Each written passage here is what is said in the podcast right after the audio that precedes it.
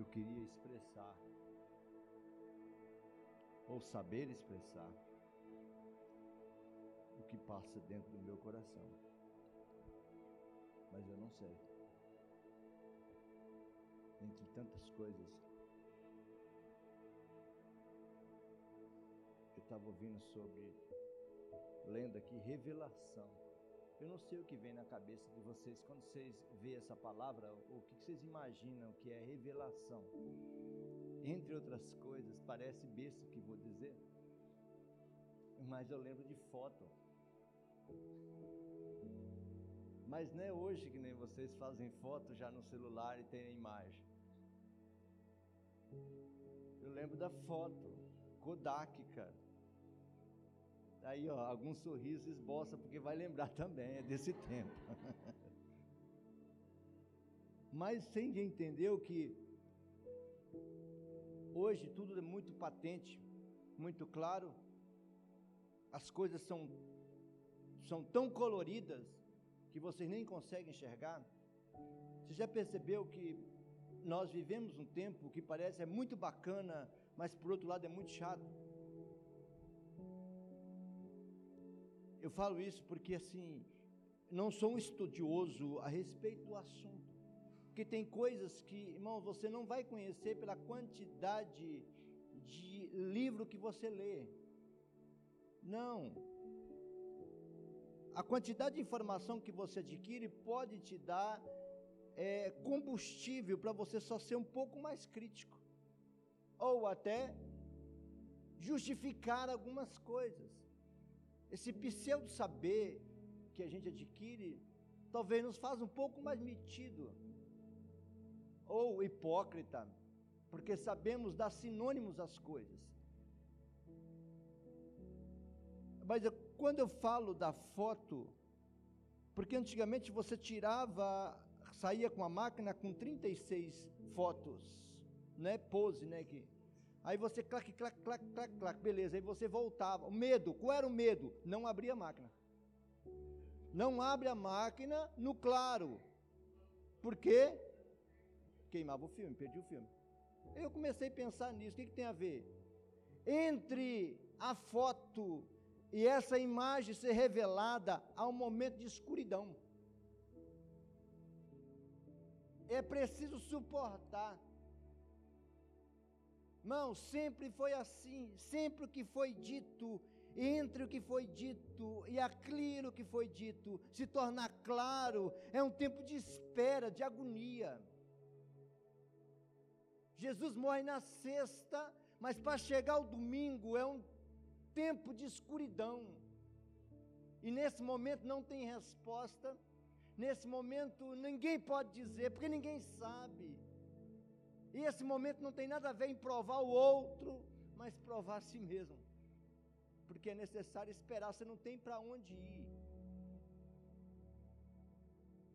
A gente pensa que caminhar com Deus é algo assim que é tudo muito claro, é mentira, não é claro.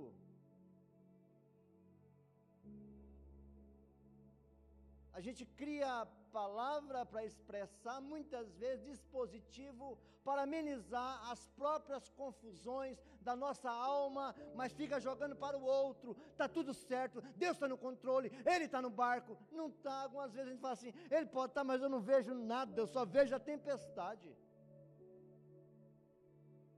A doença está consumindo e o cara fala assim: Eu estou curado, mas ele sabe que não está. Por isso que o Senhor sempre deixou assim: entra lá e vai falar comigo lá. Vai falar comigo lá no secreto, porque eu vou te responder lá também. Porque a nossa tendência é sair correndo buscando respostas. E algumas vezes resposta não para nós, nós queremos resposta para o outro, como se a gente já tivesse resolvido.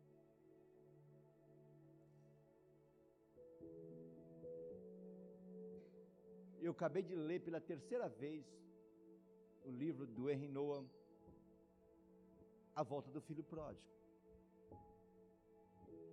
E entre a leitura, cada vez que eu leio eu fico um, pouco mais condenado. Porque tem engraçado, tem livro que você lê assim, que ele te dá um ramp, né? Você sai todo animado, né? Principalmente quando é autoajuda. Né? Você sai animado. Agora, quando é ajuda do alto, você sai até meio triste. Por isso que o ímpio não lê a Bíblia. Porque só fala contra ele. Como é que você vai ler uma coisa que está falando contra você, não pode fazer? Não, então fecha, não serve. E acho que os crentes também. Aí, aí os caras ainda, os caras são safados, porque ele fala assim, é melhor não saber. Então eu não vou nem ler para não saber, para me sentir culpado. É o mesmo sintoma de Pilatos. Eu lavo as minhas mãos. Só que não tem mais jeito de lavar as mãos, porque a decisão é sua. Quem é que pode dizer crucifica não é você? Ah, não, então eu vou jogar para o povo. Cuidado, a gente é habilidoso nisso eu jogo para o povo, para o povo decidir. Aí se o povo decidiu, então não foi eu. Só que você que tinha o poder de dizer sim ou não. O povo só vai no embalo do que você diz. É só massa de manobra. Eu não vou hoje falar de revelação a respeito do que vocês já ouviram. Não vou aqui citar é, nem Parmendes, nem Heráclito. Porque isso já foi feito aqui. Vocês observaram bem. O cara, foi muito, o cara é bom no negócio. Então, o meu conhecimento filosófico é, é muito besta, muito pouco. Mas o que eu quero dividir com vocês hoje, a respeito de revelação, gostaria que vocês abrissem as Bíblias no Evangelho de Lucas,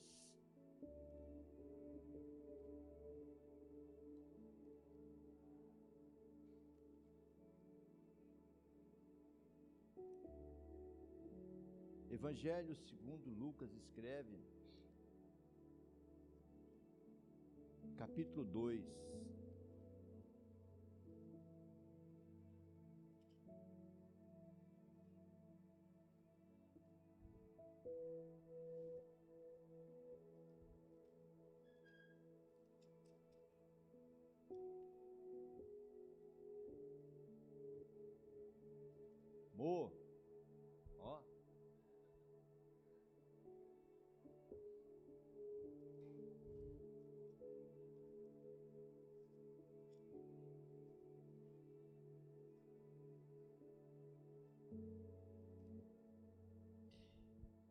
Capítulo 2.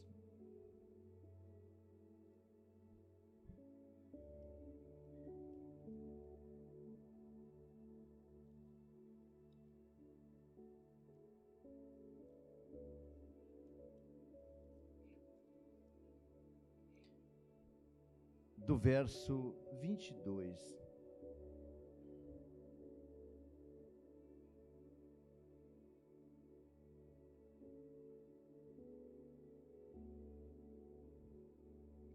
capítulo 2, verso 22. E cumprindo-se os dias da sua purificação segundo a lei de Moisés, eles levaram para Jerusalém para apresentá-lo ao Senhor. Conforme está escrito na lei do Senhor, todo homem que abrir o ventre será chamado de santo ao Senhor. E para oferecer um sacrifício de acordo com o que foi dito na lei, do Senhor, um par de rolinha ou dois pombinhos. Aí quem quiser saber mais informação a respeito disso, pergunta Marisa. E eis que havia em Jerusalém um homem cujo o nome era Simeão. Este homem era justo e piedoso, esperando a consolação de Israel, e o Espírito Santo estava sobre ele. Irmão, quando você estiver lendo a Bíblia, é, leia, com, leia com calma. Não tenha muita pressa de terminar o livro, não. Quando eu, já li isso aqui várias vezes, eu sei que vocês já leram. Aí, a gente vai passando pela leitura, aí depois você para para pensar, porque se é um, um livro vivo, tenta perguntar para ele. Faça um diálogo com com a escritura. Eu, eu pensava que era só eu que fazia. Eu estava conversando com o Delfino, almoçando os dias com ele, e ele, Delfino fala sozinho, né? Não, ele fala alto sozinho, não é assim falar sozinho, é falar alto mesmo de bater. Delfino cria uma figura, acho que ele cria outro Delfino, um clone. E ele tem um diálogo com o cara, assim, entendeu? Em voz alta. E um tanto ele estava na empresa conversando com ele mesmo, e o cara passou, cumprimentou ele, ele não escutou, porque ele estava no diálogo, estava fixo, e olhava para o cara, entendeu? Que ele via, o, o ser imaginável. Aí, nesse momento da conversa, o cara voltou, subiu, disse que conversou lá com o outro, voltou e falou assim: aquele cara é louco, né? O cara falou assim: não, não. Mas ele, passei, ele cumprimentou, e ele estava falando com ninguém, como se estivesse com uma pessoa. E ele falou, Marquinho, e eu falo mesmo, porque assim, eu estou estudando, aí quando eu tenho uma dúvida, eu fico perguntando para mim mesmo. Falei, é falta de alguém. Mas faz parte da loucura dele. Eu também converso assim comigo. Às vezes eu estou andando e assim, eu estou batendo os lábios, eu percebo. eu estou falando comigo, mas eu estou falando disso. Do, do texto, comigo mesmo. Eu tenho que eu não sei explicar isso não. Então é mais ou menos isso, é, é, é mais ou menos assim. Quando eu estava lendo esse texto, eu fico olhando, mas beleza, esse homem, ele aparece do nada, não se fala dele, não se tem referência dele para trás, não se fala dele depois para frente. O que mais me encanta na Escritura, irmãos, são esses caras. Eles aparecem na Escritura uma vez, mas o que significa isso? Eles não se projetaram, eles foram projetados por Deus para aparecer. Por isso que nossos pais sabiamente falavam assim, o mais antigo, não seja parecido, menino. Ou seja, não tenta se aparecer. Deixa que alguém te revele. Deixa que alguém te projete. Não precisa principalmente todos que Deus querem que seja, que faça alguma coisa, Ele vai projetar. E o que Ele colocar no lugar, não tem quem tire. Se Ele quiser que seja feito, será feito. O teu esforço não é suficiente para isso. Deus conhece os que são seus.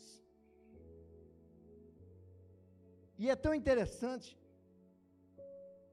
que ele aparece aqui no cenário. Esse Simeão, porque para para pensar, irmãos, quem colocaria o nome de Simeão no filho? Algum de vocês tem o nome de Simeão? Simeão já parece que nasceu velho, não é? Não é? Não é um nome criancinha, Simeão. Simeãozinho não tem. Parece que o caba já nasceu. Parece que, por isso que ele aparece aqui na história já. Simeão. Não é? Simeão aparece. Mas para para pensar. Se eu fosse dizer quem era Simeão, um legítimo judeu. Por que legítimo judeu? porque alguém que sabia para que que existia. Alguém que tinha uma esperança viva. Alguém que esperava o que se era para esperar. E quando você espera o que é para se esperar, irmãos, no tempo adequado aquilo irá ser revelado, não tem como. Se você deseja ardentemente aprender, Deus vai encaminhar um professor a você. Pode ficar despreocupado, ele vai. Quem tem sentimento legítimo, Deus vai fazer com que aconteça. E eu, aí é nisso para mim que eu acho tremendamente revelador. Tem um homem que está lá no meio, mas o homem dava as suas ofertas, o homem era justo, estava praticamente isolado, ninguém sabia. Jesus olha para aquele homem e fala assim: não pode ficar assim. Vai lá, dá um sonho ao homem, dá um sonho ao outro, faz aquele sair daqui, vai até lá, Pedro, e fala com ele. Quando chega lá, Cornélio é batizado com o Espírito Santo. Cara, o que, que tem a ver? Fora do cenário. Não está na ordem do negócio. E é mesmo aqui. Esse homem, quando eu ligo, eu quero dizer isso. Esse homem disse que era cheio. O Espírito Santo estava sobre ele. Irmãos, mas o Espírito Santo não tinha manifestado dessa forma ainda. Para para pensar. Esse cara já estava tendo momento com o Espírito Santo. O homem já estava falando língua estranha, rapaz. Olha. Os discípulos que andavam com Jesus não sabia disso. Comia com Jesus, dormia com Jesus e não tinha provado disso. Esse homem não andava com Jesus, não conhecia Jesus, mas já tinha o Espírito Santo. Sabe o que eu quero dizer uma coisa? Revelação é algo para quebrar regra. Nós ficamos muito determinador das coisas, estabelecedor das ordens divinas. Quem é o homem para dar conselho ao Senhor? Quem é o homem para dizer como é que ele faz? Irmãos, a maior revelação não vai acontecer porque ela já aconteceu. E eu sei que aí você começa a entender, fala assim, mas como pode? Aquele povo não entendia, não tem como entender se Deus não revelar, irmãos. Não tem como saber quem é Jesus se o Senhor não revelar deixa de ser bobo, pode ler o que quiser, não vai saber, mas no dia que o Senhor descortinar, no dia que Ele tirar o véu, tudo fica claro. E algumas vezes nós estamos cobrando das pessoas que eles entendam como que eles vão entender. Mas se há desejo no coração, lhe será revelado. Porque um eunuco sai da Etiópia pega uma carroça e vem para Jerusalém, compra um rolo. Isso é absurdo, cara. O cara compra um rolo para ler, é o Marcos lendo Nietzsche. Mesma coisa, era aquele moço lendo Isaías. Bonito. E ele foi levado, tal, tal, como ovelha muda, não abriu a boca. Aí, mas de quem que esse cara está falando? É dele ou de, de alguém e tal.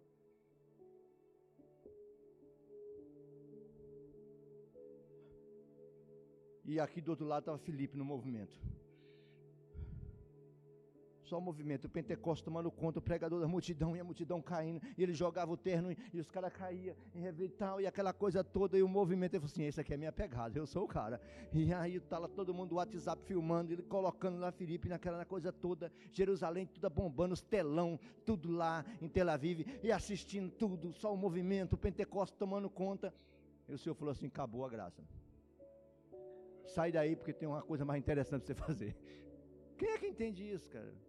Como, senhor? Mas tem uma multidão aqui. Rapaz, tu não sabe o valor de uma alma, não. Tem um seja, tem um neguinho aí numa carroça indo embora.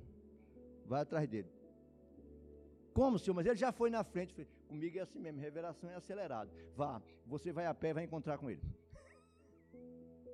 O cara encontra com o cara, sobe na carroça e o cara está lendo. Pá, pá, pá. E assim, Entende o que lê? Como?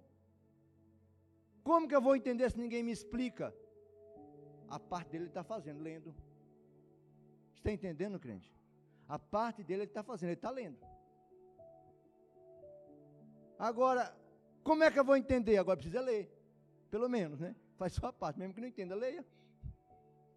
Que nessa hora, aí ele começa a explicar. O cara explica, irmãos, a viagem. Em seguida, ele não fez catecuminato. O cara não fez nem o discipulado, nem nada. Ele só viu assim para baixo, falou assim, está escrito aqui, o que, que impede? A água está ali, você está aqui, nós dois estamos todos juntos aqui, o que, que impede de ser batizado? É, não, creio, então, então para a carroça, eu quero ser batizado. O cara é batizado e some para a África. Depois de muitos anos, segundo o historiador, vai achar em Alexandria uma das maiores bibliotecas que alguém disse que seria esse cara que fundava. O Evangelho chega do outro lado através desse homem.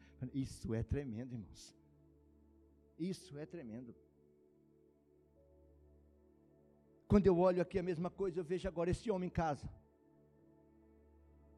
Ele estava em casa, ele era o contrário, porque no texto segue, diz que junto dele também estava lá esse homem. Eu quero ler porque eu acho muito linda essa passagem.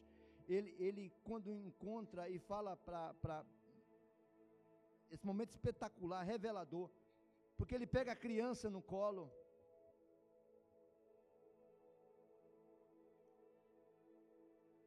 Lucas 2, volta aí.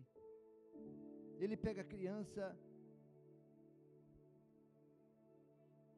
E eis que havia em Jerusalém um homem cujo nome era Simeão. Este homem era justo, piedoso, esperava a consolação de Israel e o Espírito Santo estava sobre ele.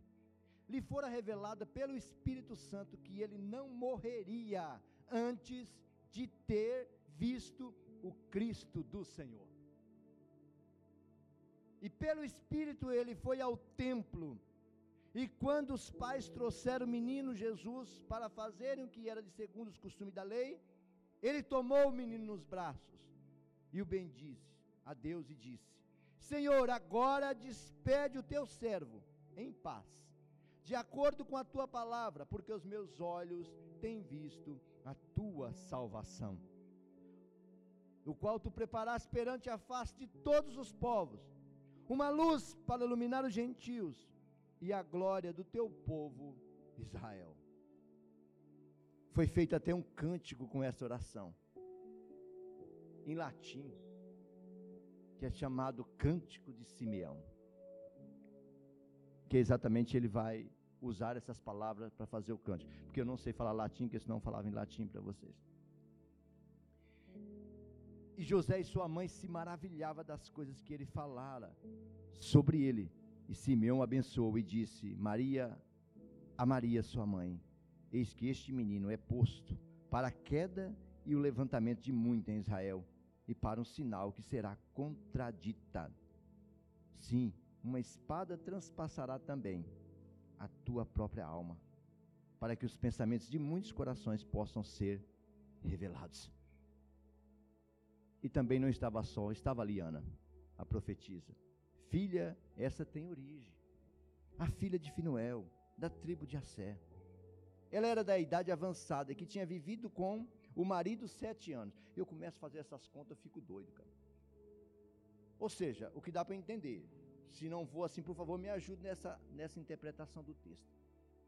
Se ela, ela casou, conviveu com o marido sete anos e ficou viúva. Não é isso que dá para entender? Ou estou errado?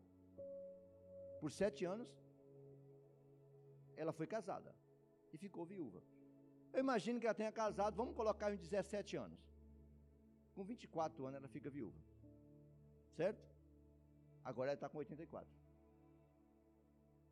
Ou seja, 60 anos de viuvez. 60 anos que essa mulher fazia, cara? 60 anos essa mulher estava no templo em jejum e oração. Pelo menos é o que diz a Escritura. Se estiver mentindo, é eles. Entendeu? Que escreveram. Diz que todos os dias. Agora você imagina, Marisa, como que era um culto naquele tempo? Gente, você acha que tinha um louvorzão gostoso desse? Era totalmente ritualista. Agora imagina essa pessoa fazendo isso todos os dias. Esperando o quê? porque tudo era símbolo de uma realidade que estava por vir. Porque é isso que entende que é revelação. Porque ainda não tinha sido revelado. Todos os sacrifícios apontavam alguém. Tudo que foi feito, ou antes foi feito, porque estava direcionado a alguém. Estava falando de alguém, mas quem sabia? Já tinha os sinais, Sim, mas quem sabia?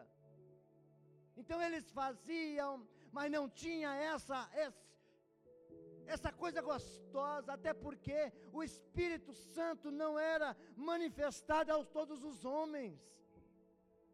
Gente, era algo legal. Sabe? É por ordem. Mas aquela mulher estava todos os dias Simeão não era todos os dias no templo. Eu não sei se Simeão é sacerdote, pelo menos o texto não diz que ele era sacerdote, cara. Não diz, só diz que era Simeão. E ele ousa, ele pega a criança. Cara, imagina. E, e, e, quem é que falou com ele também não sei. Quem é que tinha falado com ele, é lógico, o Espírito Santo. Mas se usa uma pessoa também não sei. Mas no seu coração ele tinha uma certeza: eu não vou morrer antes de ver o Cristo. Irmãos, eu acho isso espetacular. Alguns homens provaram isso. Alguns homens Deus deu a oportunidade, ele não vai morrer sem conhecer o Cristo. Alguns homens piedosos, homens que andaram diante sem conhecer a lei, sem conhecer até a palavra de Deus, sem saber ler, mas alguns homens não foi deixado de lado. Antes eles foram. Eu digo, meu pai foi um desses. 84 anos morrendo ele chama, ele pede para o pastor vir em casa. O pastor morava em frente. O irmão me contou isso a semana passada de novo essa história. Seu pai pediu para eu e o pastor, pediu para o pastor Marçal, eu fui e chamei o pastor Marçal para nós ir lá e ele pediu que eles orassem por mim, por ele. E o pastor, quando começou a orar, fez a pergunta: Senhor José, o senhor aceita Jesus como seu Salvador? Ele diz: Aceito. Você quer Jesus como seu Salvador? Eu quero. Eu aceito Jesus como meu Salvador. Por três vezes ele confirmou: Eu recebo Jesus como meu Salvador. Mas eu não sabia disso. Eu só lembro da oração que meu pai fazia, que agora, após isso, ele na cama à noite, gemendo de dor, ele falava: Jesus me leva, Jesus me leva, Jesus me leva, porque encontrar com Jesus não há, irmãos, esperança maior do que estar eternamente com Ele. Não é Jesus vem para a terra, não, me leva, eu quero estar contigo. A vida agora faz sentido nele, por ele, é por causa dele, tudo se resume nele. É por isso que esse Simeão, quando ele pega o menino agora, ele entende toda a consolação de Israel, a salvação de Israel. E ele não fala só de Israel, ele fala de todos os povos. Agora está a solução, a resolução, agora está a salvação, a redenção, a remissão de todos os povos está nos meus braços. Pode me despedir, porque os meus olhos viram a salvação. E eu pergunto: o que os teus olhos têm visto? Nós temos parado diante da destruição, irmãos. Nós temos deparado diante da morte. E as pessoas estão assustadas. O que vai ser? O que vai ser? Nós estamos no tempo do fim, o que vai ser? Meu Deus do céu. Meu amigo, nenhuma preocupação vai te livrar de nada. Porque eu quero dizer uma coisa boa para você. Vocês serão entregues pelos seus próprios irmãos. Mas, pastor, isso acontece. Você não sabe que no fim é assim? Serão entregues pelos próprios irmãos, odiados pelos de fora e entregue pelo de dentro. Mas, meu, não se preocupe, isso vai acontecer. Então é como diz meu amigo, essas coisas não precisa se preocupar, porque elas são exatas e vão acontecer. Mas então como que eu vou fazer? Outra vez verei a diferença. A diferença, eu falava ontem, a diferença entre o que serve e não serve, irmãos, não é a questão quem é que não serve. Não, não se preocupa, quem não serve, não serve mesmo. A diferença é entre quem serve. Quando você vê alguém fazendo diferente, é porque serve. Se não faz, ele já é indiferente, não serve. Já viu a indiferença fazer diferença? É simples. Mas quando eu olho para isso, eu falo assim, gente, quem é que está diante de nós? Esse Simeão. Eu fico imaginando ele em casa, fazendo seus afazeres. Ele não tinha Netflix. Então, com certeza, não estava assistindo TV. Aí daqui a pouco, esse dia, olha como é que Deus faz. Esse dia, o Senhor fala assim: Simeão, eu não sei como é que essa voz ecoa lá dentro, e fala assim: vai para o templo. E ele sai de casa. Caramba, quantas vezes a gente já saiu de casa, você fala assim: eu estou indo, eu nem sei por que, que eu estou indo. O que, que vai ter lá? Mas dentro há uma expectativa. Há uma expectativa. Irmão, nós, e todos nós, eu acredito, não tenho dúvida disso, que você sabe, hoje vai acontecer alguma coisa, cara, eu não sei, eu não sei explicar, mas está acontecendo, tem um mover aqui dentro do meu coração, tem alguma coisa que está me dizendo, eu estou indo lá. E quando ele entra, aí entra a mulher com essa criancinha no colo, entendeu? Esse bebê, cara, ele fala, hoje é o dia, hoje é o dia, que dia espetacular, não fala a quantidade de gente que tinha lá, eu tenho certeza que não tinha muito, não era um dia de congresso, entendeu? Não estava reunido todo o povoado da, da, da Cisjordânia, de toda aquela região, não estava, só estava, era um culto comum, mas eu quero dizer, um culto comum, rotineiro, todas as vezes ela fazia a mesma, mas na, nesse dia, Deus não avisou para eles, não mandou convidar, não fez faixa, esse que é a pegada. A, as grandes revelações, os grandes momentos não tem nada a ver com anúncio.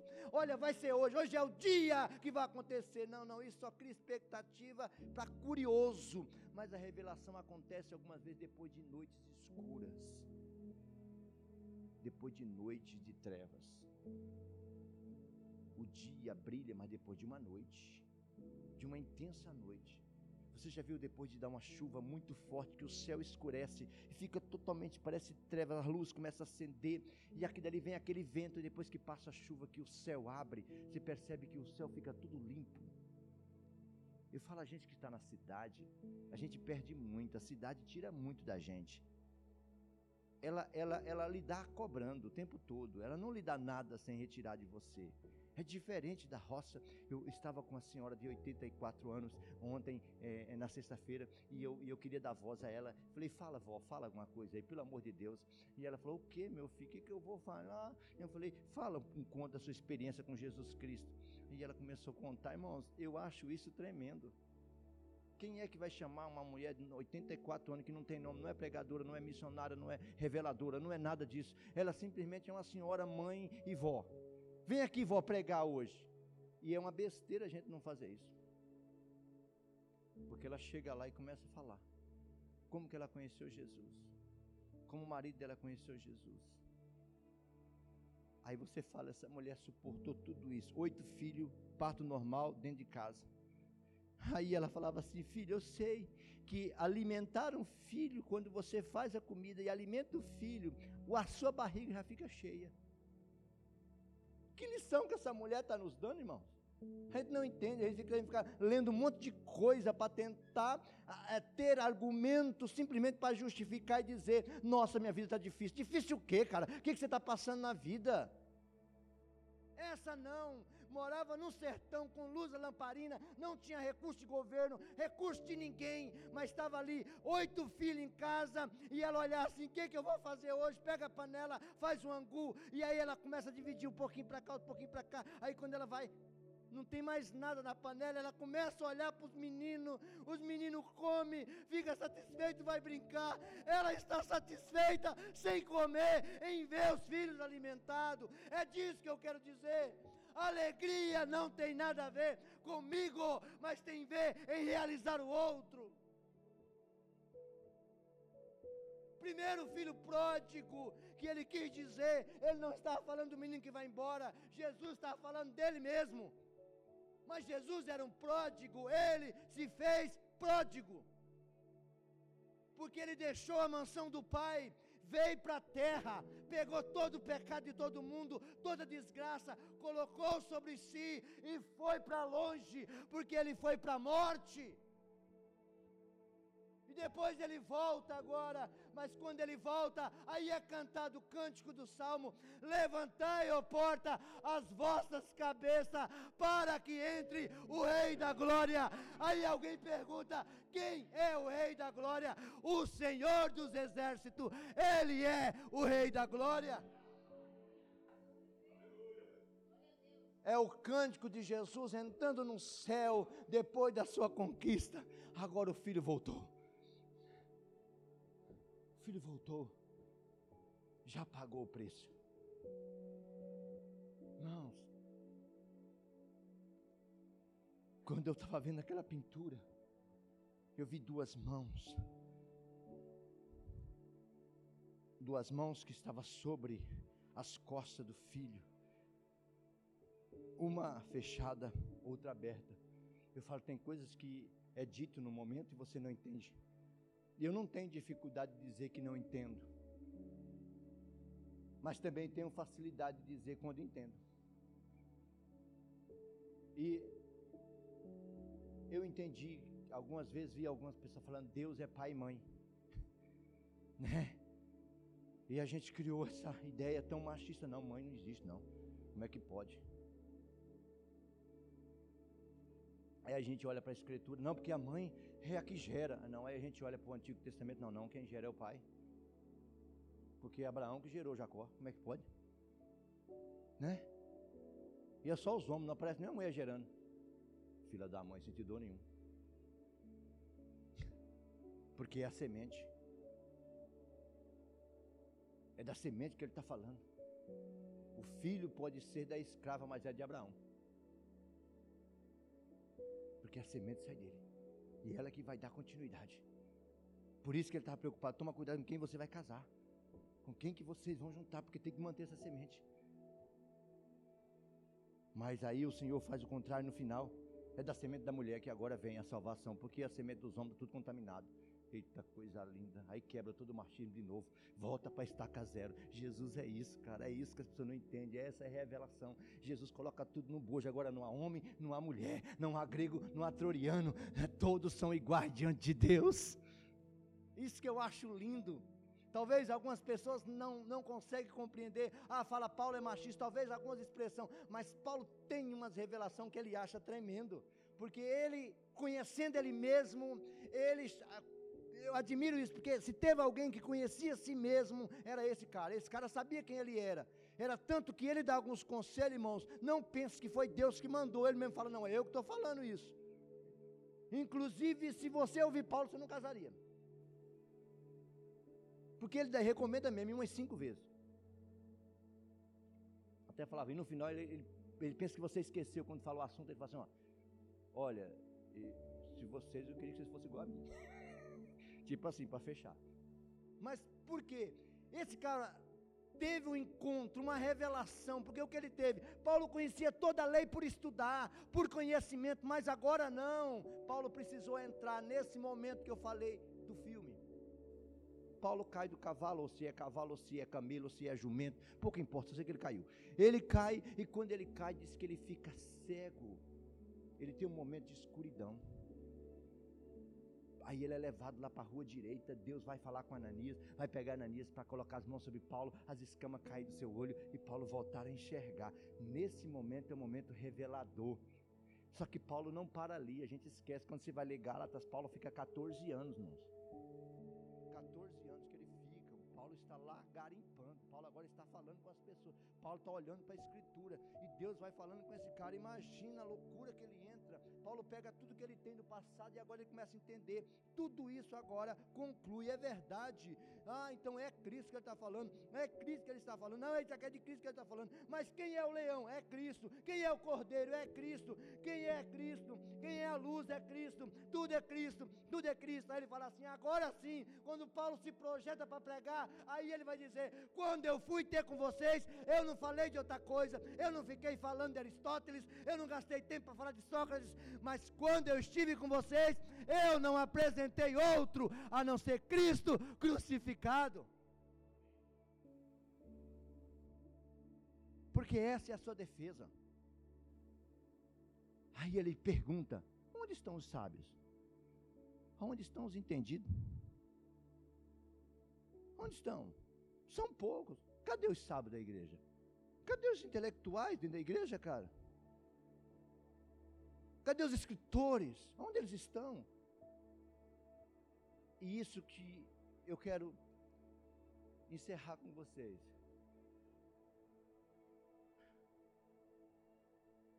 A gente soube demais. Tem aprendido demais. Recebido informação demais. Isso nos tornou mais dependentes e melhores de Deus?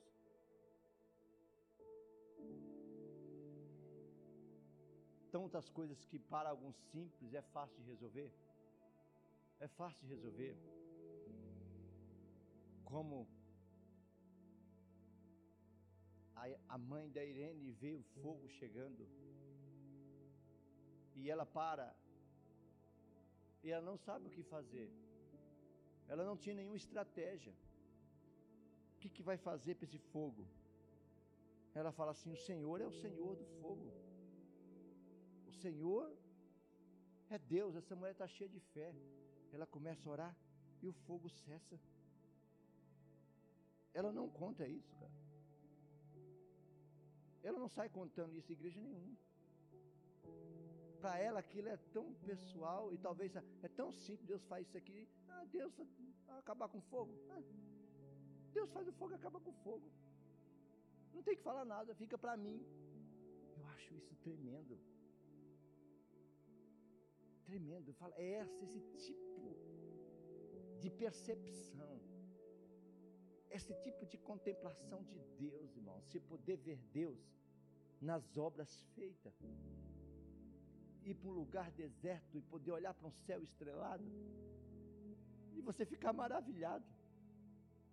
Esse cara, Deus fez tudo isso. Parece que, qual é o sentido? Se não tiver e tiver, o que, que vai mudar na minha vida? Eu não sei, não sou astrônomo. Não sei que mudaria se aquela estrela fosse para lá ou essa fosse para cá. Mas não, eu não fico procurando entender essas coisas, não. Eu só sou grato, Senhor. Obrigado. Obrigado. Ficar procurando ah, porque o meu pai ou a minha mãe, da onde eu vim, com a minha origem. Não, obrigado, porque eu existo. Eu estou aqui. Eu estou aqui. Sabe?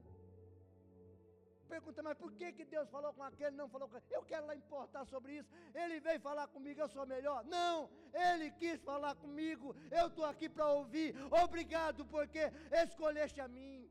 E eu tenho certeza não sou melhor do que o outro. Essas coisas que eu, eu parei, eu não tento compreender, porque nunca vou compreender. Na minha rua, todos os meninos eram melhor do que eu. Todos.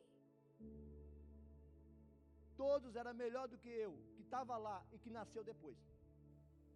Era melhor do que eu, até hoje. Não foi encontrado um menino ruim que nem eu na rua que eu morava até hoje. Eu sou que nem o Manassés do Antigo Testamento, nem antes nem depois. Nasceu alguém tão ruim quanto você. Mas Deus fala assim: Eu quero essa carne de pescoço aí. Carne de pescoço. Só serve para fazer moída. Por isso que tem que apanhar todos os dias, irmão. Porque carne de pescoço só moída. Eu sei o mal que impera em mim. Eu sei os demônios que cercam a minha alma.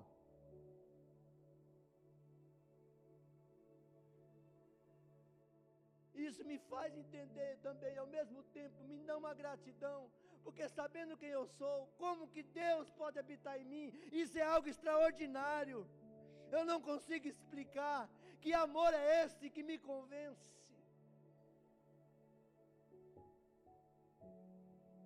Como que alguém vai entender quem é Jesus? Ou as coisas de Deus, se não for revelada por Deus, irmãos? Quem é o homem? A prepotência que nós chegamos de querer colocar Deus dentro do outro. Que ideia é essa de ser tão espiritual, de achar que é tão espiritual, que agora vai colocar o Espírito Santo dentro do outro? De querer direcionar de tal ponto como se ele fosse um Deus, para direcionar a vida do outro agora, pelo amor de Deus, não. O Espírito Santo é suficiente. Ele faz você saber o que é necessário. Eu acho que é tempo de pararmos de verdade e sair que nem doido procurando homens. Que nós possamos falar uma vez só no ano. Mas quando falarmos, foi o que ele disse. Sabe? For para orar por alguém para ser curado, porque Deus disse para você. Se Deus não falar, não levanta do seu lugar para fazer. Não cria falsa esperança na vida de ninguém. Se você não sabe solucionar o problema alheio, não faça nada. Se você não tem palavra, uma resposta para um coração aflito, não diga nada. Simplesmente abrace ele e tenta viver a dor dele como os amigos de Jó fizeram. Não diga nenhuma palavra durante os sete dias, mas fique em silêncio. Curta a dor junto. Mas eu não tenho nada para te dizer, eu não sei lidar com isso. Mas se você já foi experimentado naquilo, provado naquilo, você tem o que dizer. Mas não diga. Porque isso aqui é perigoso. É perigoso, irmão. Eu sei que não sou nenhum pregador. E espero estar fazendo a última delas. Não tenho anseio de pregar. Porque eu entendi que Deus não me chamou para pregar. Mas eu sei que Ele me chamou para testemunhar. Eu quero viver, eu quero ter a minha experiência cada dia com Cristo. E aqueles que não conhecem Cristo possam ver Cristo em mim.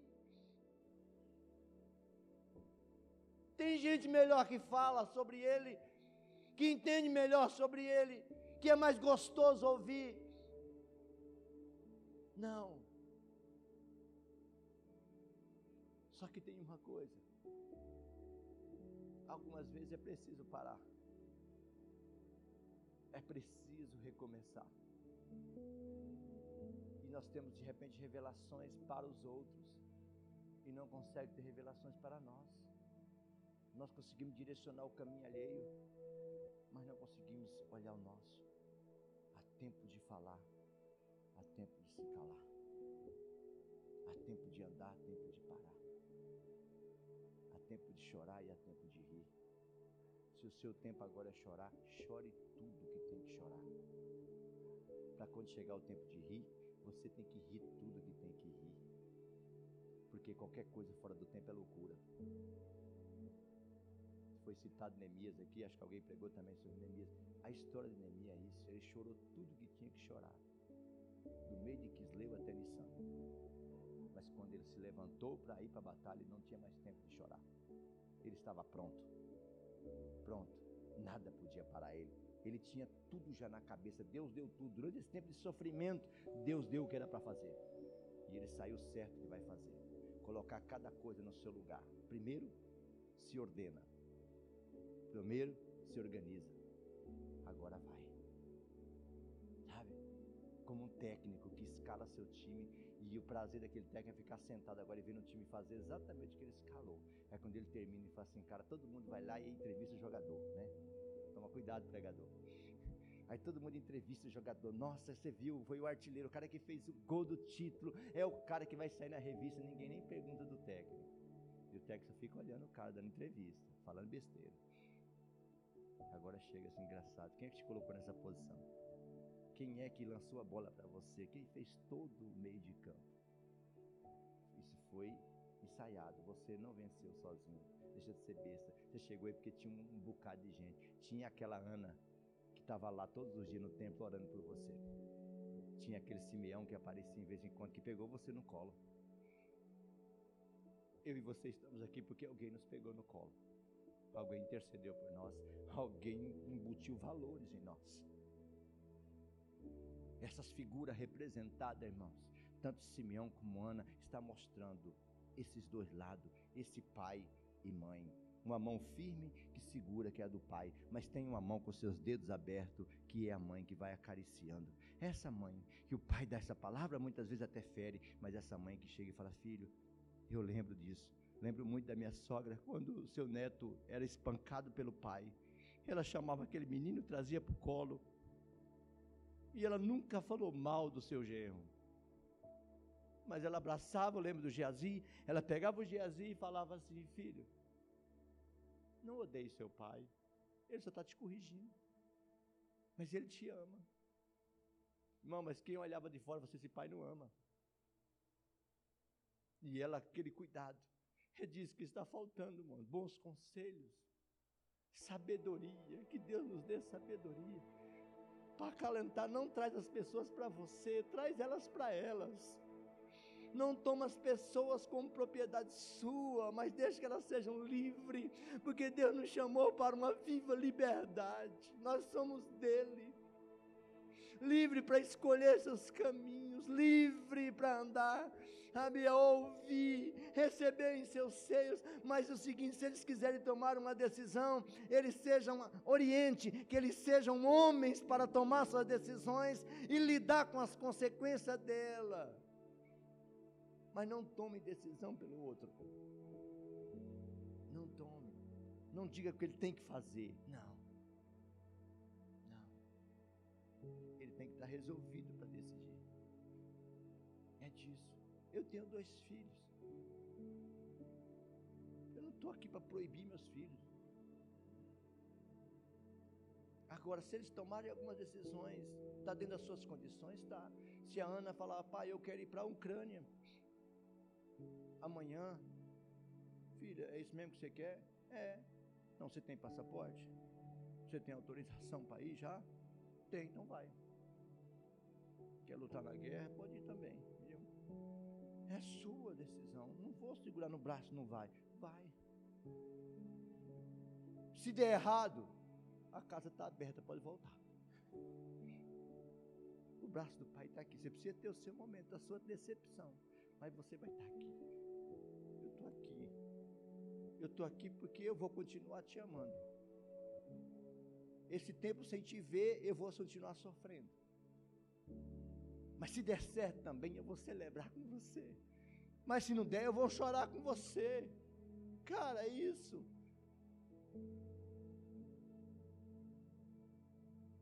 Que Deus, na pessoa do Espírito Santo, revele ao coração de cada um de nós o que é ser irmão.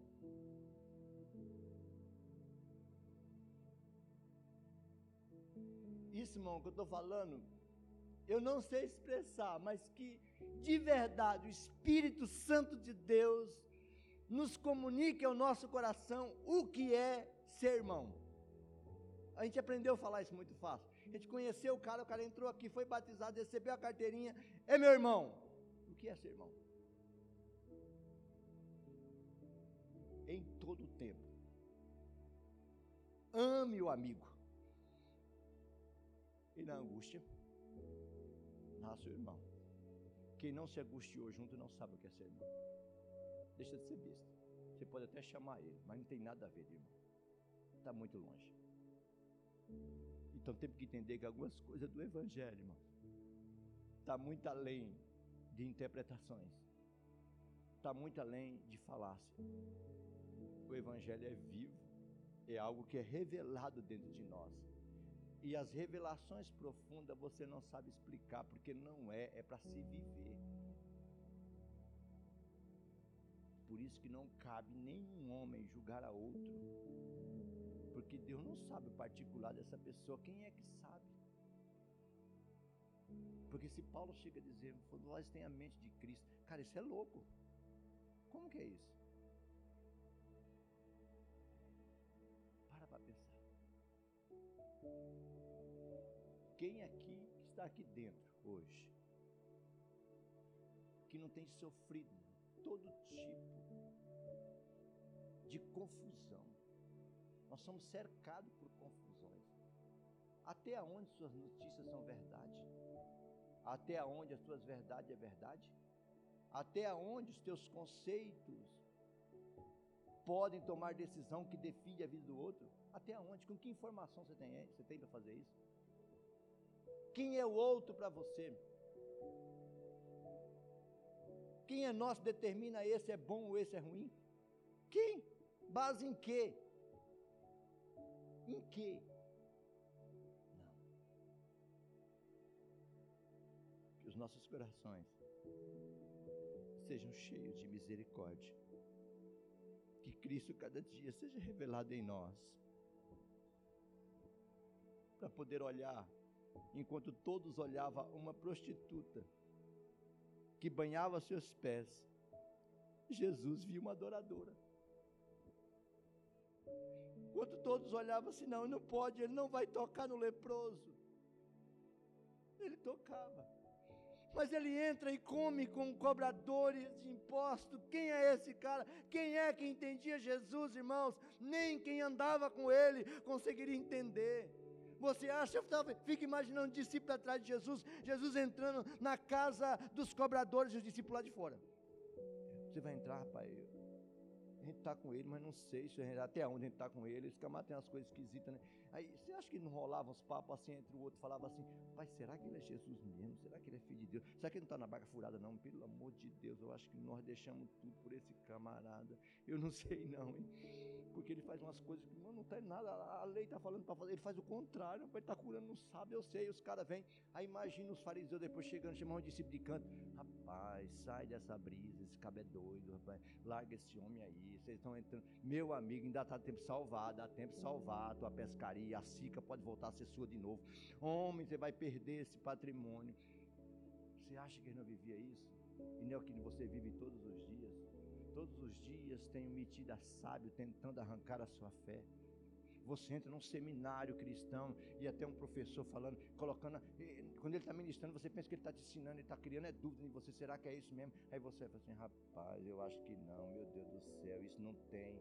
Rapaz, aquele negócio está entre parentes sua Bíblia lá. Você não tem uma Bíblia que tem um negócio entre parentes? Então, rapaz, aquilo lá não está no original, não. Aquilo é conversa, foi os caras que inventaram. Ah, meu Deus do céu, então, e, e colocaram a mais, é, e Apocalipse disse acrescentar, é do cão. Rapaz, meu Deus do céu, como é? Imagina nossas crises, irmão, todos os dias a nossa fé é testada. E eu pergunto, por que, que você crê?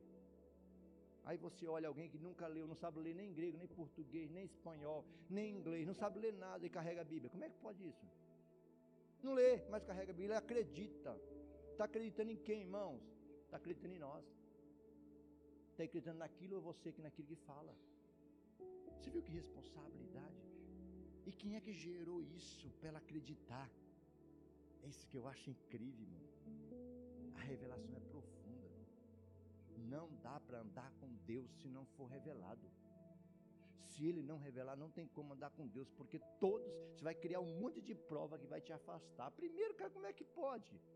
Cientificamente, se você for um cara científico, não tem como acreditar, vai ficar difícil. Uma virgem da filha. Tem como? Como é que você explica isso para o menino? Como é que foi? A mamãe esquia, ser com ele não sei quem, não sei quem, tá, tá, tá, tá. Mas aí, como é que explica? Mãe, senhora está grávida. Quem é o pai?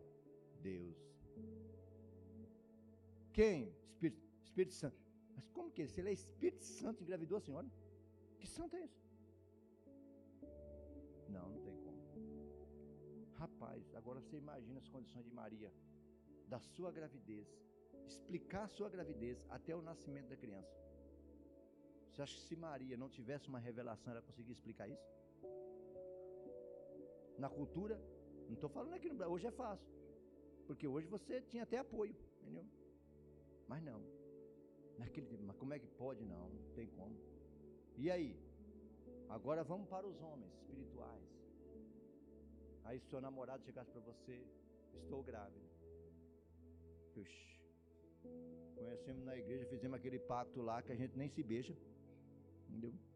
Peguei na sua mão duas vezes. Que tu que está me contando? Ah, o Espírito Santo. Espírito Santo? Acaba já colocava no Face, me traiu. Já estava bombando, a menina estava sendo morta, já paulada, entendeu? Era mais ou menos assim. Como é que explicar isso, irmão? Não tem explicação. É isso que é tremendo. Só que isso já tinha sido dito. Agora se torna realidade. Mas entre lá e cá, irmãos, há século nesse meio até chegar. Quantas pessoas? Imagina quando lá no início o Senhor diz assim: Olha, ele pisará a cabeça da serpente. A semente dele vai pisar a cabeça da serpente. Imagina naquela hora o diabo escutando isso. Desde lá que ele começou a perseguir, quem é que vai? Levantava um, ele corria atrás. Assim: é esse, deve ser esse. Então eu vou matar antes de chegar. Não era.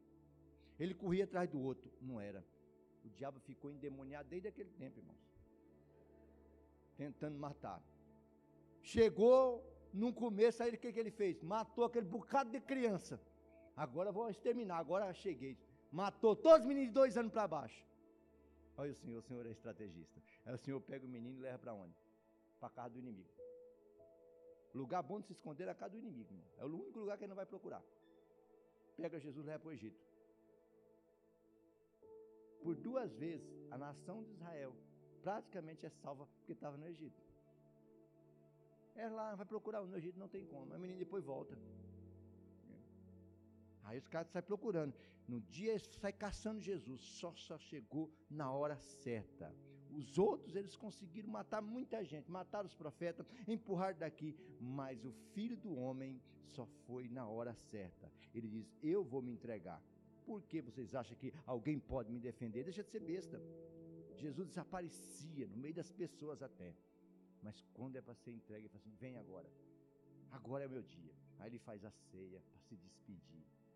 Quando ele faz a ceia, recebe o beijo. Quando ele recebe o beijo, aí tudo vai acontecer. Aí agora eu entrego. Mano, naquela hora, aquilo é tremendo. É o Deus agora. Jesus mostrando agora toda a fragilidade humana agora se entrega. E outra, tem como justificar? Não. Não tem como justificar todo esse pecado em palavras mas se justifica em silêncio. Aí ele vai mudo e se entrega. Cumpra o que tem que se cumprir. Quando ele morre, irmãos, ali estava a nossa morte. Aí passa o período escuro, aí vem o grande dia, aonde o Senhor ressurge.